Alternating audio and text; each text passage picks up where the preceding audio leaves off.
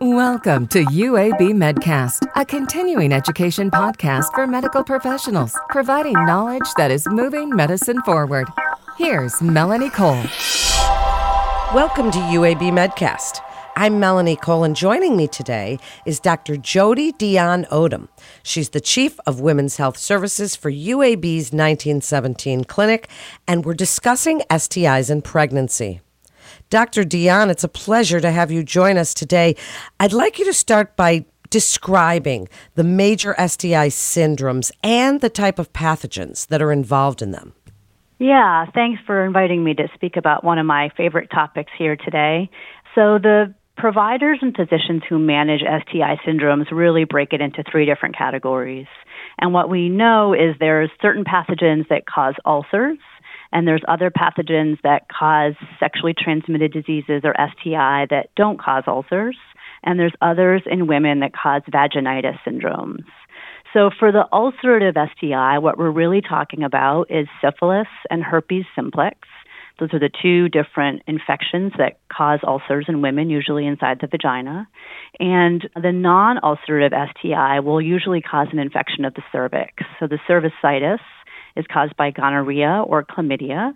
And finally, the vaginitis will usually be women who present with abnormal vaginal discharge, and that's often trichomoniasis or bacterial vaginosis.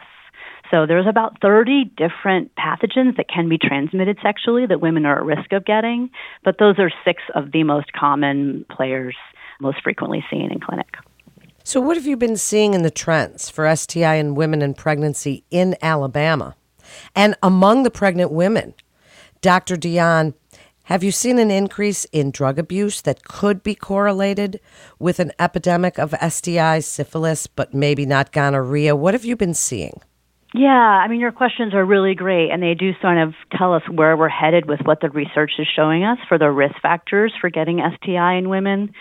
Unfortunately, in the U.S., the STI rates are going in the wrong direction. Really, since 2013, rates in women have been consistently increasing. The CDC just released their 2020 surveillance report, and there's 1.6 million cases of chlamydia that were reported to CDC nationwide. And the majority of those cases are in young women of reproductive age between the age of 15 and 29. This is a relatively stable rate compared to last year, but it's increased overall compared to the, about five years ago. For gonorrhea, there's 680,000 cases. That's a 45% increase compared to last year. And importantly, in women, in terms of thinking about pregnancy, syphilis is one of the most dreaded infections that we worry about because it passes the placenta so easily and can cause congenital syphilis. And unfortunately, there's 134,000 cases of syphilis reported last year, and with a 52% increase from the year prior, and as many as 2,148 cases of congenital syphilis. To give you perspective, there used to be eight, 900 cases of congenital syphilis a year. So it's really increased over 230% over the past five years, with 122 stillbirths reported. And in 2021, we've already surpassed that number. We already have 2,200 cases reported nationally. So, if you dig into understanding why this is happening, we've done some research with women living with HIV and also true with CDC data women without HIV showing that you're right, drug abuse is part of what's contributing to this trend. We know that some of the women are accessing care less frequently or not being tested for syphilis because of alcohol and drugs that they're using that's keeping them out of care. Really, the major factors that we can identify that are causing this congenital syphilis increase is a lack of timely prenatal care and then inadequate treatment. Sometimes the diagnosis is made and the treatment is not given on that day, and you try to call a patient and she's unable to come back, or you just can't reach her to come back and give the benzathine penicillin. The treatment for syphilis in pregnancy is very straightforward. Benzathine penicillin is very effective, very affordable, and we've been using it for about 50 years. So that piece is not complicated. It's really just getting the person back and making sure you're diagnosing and treating the woman as soon as possible in pregnancy. Dr. Dionne, so what is new in your understanding of STI clinical presentation and diagnostic options? Speak about asymptomatic presentation, highly sensitive NAAT testing that can be self collected. Tell us about this. Yeah, I think it's really important. Sometimes when people think about STI, they think about something that will bring someone into the clinic with an urgent problem, either dysuria or dyspareunia. But the majority of STI in women is asymptomatic. So they feel fine, they have no idea they have an infection, and they often don't even know that they're at risk because their partner may be asymptomatic as well. You can imagine if people are asymptomatic, what we have to keep is a really high clinical suspicion for STI in these young women and test them frequently so we can get them treated they will not present with symptoms for the most part. The exciting advance in diagnostics is we used to rely on culture for a lot of these organisms. Syphilis you can't culture very well, and neither chlamydia can you culture very well. Gonorrhea you can. But with this new molecular NAAT testing, we can do highly sensitive and specific testing on a urine sample, on a cervical swab, but the preferred method is a patient collected vaginal swab these vaginal secretions will pool, and the PCR is so sensitive that you send the patient to the bathroom with a swab, and the likelihood of detecting the organism, if it's there, is about 98 to 99 percent. So, really terrific tests. Some people don't like to come to clinic, not surprisingly. So, some of the new research advances are can we have home delivered STI testing for someone to do it in the comfort of their own house, where they can send the testing in and be treated, even in the absence of a medical visit if they prefer that. Ideally, in pregnancy, one of the benefits we have is we are seeing women pretty frequently to follow their pregnancy. So, those all are good opportunities to talk about STI and to test so that treatment can be offered. But the new tests are really good. You can't get any better than the numbers for sensitivity and specificity that our NAAT testing has. Doctor, what's the latest in STI treatment and prevention? Tell us a little bit about CDC and the RCT data that you've collected. Tell us what's going on.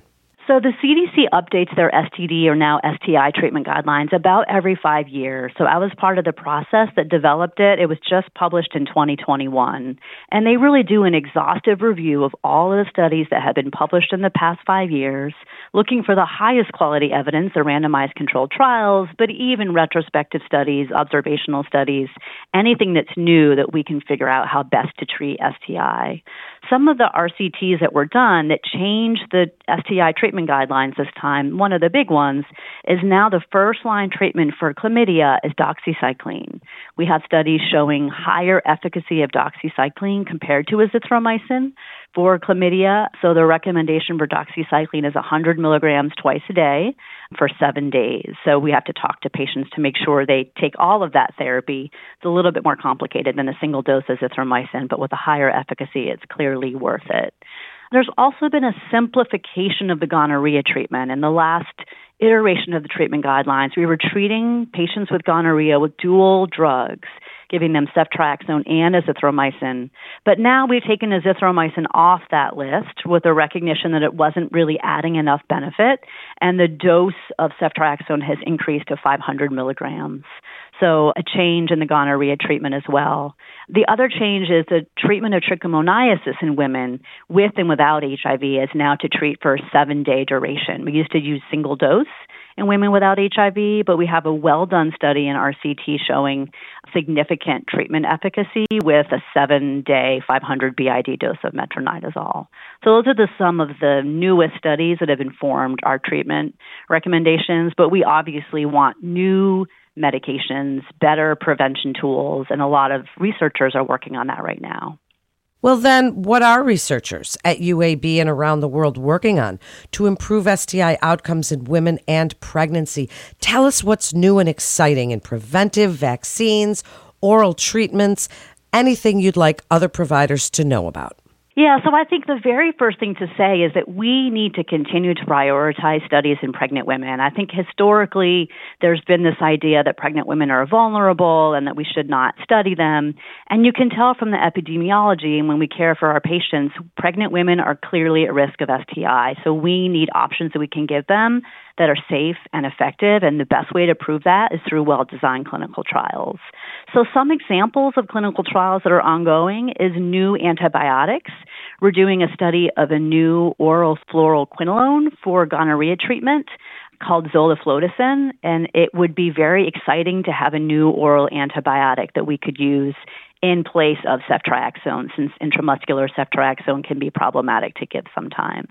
We're also working hard on vaccines. So we have a trial right now that is giving uninfected adults meningococcal vaccine to see if it provides protection against getting gonorrhea actually and this has worked in some observational studies, but this is the first multi-center prospective study to see if we can prevent gonorrhea in this way. Vaccines are wonderful because we can give them to people before they're exposed and they can provide protection over long periods of time so you don't have to worry about screening and treating as frequently if you have an effective vaccine on board. Now, that said, these studies I've mentioned are not being done in pregnant women yet, but if there's efficacy in the non pregnant women, the next study that would be done is a study in pregnancy to see if it works there too. A study that I'm working on in Cameroon to try to prevent STI in pregnant women is to add azithromycin to antibiotics that women are taking there already when they're living with HIV to see if the addition of monthly azithromycin can reduce the rate of gonorrhea, chlamydia, syphilis, and lead to babies who are healthier with a higher birth weight and have better birth outcomes overall. So, those are just a few of the many studies that are ongoing. There's really a lot of interest, I think, right now, nationally and internationally, as these rates are going up to say, what can we do to make it better? We need better tools and good data in women who are pregnant or thinking of becoming pregnant. Thank you so much, Dr. Dionne. What a great guest you are. This was so informative. Thank you again for joining us. And a physician can refer a patient to UAB Medicine by calling the MIST line at 1 800 UAB MIST. Or you can always visit our website at uabmedicine.org slash physician. That concludes this episode of UAB Medcast. I'm Melanie Cole.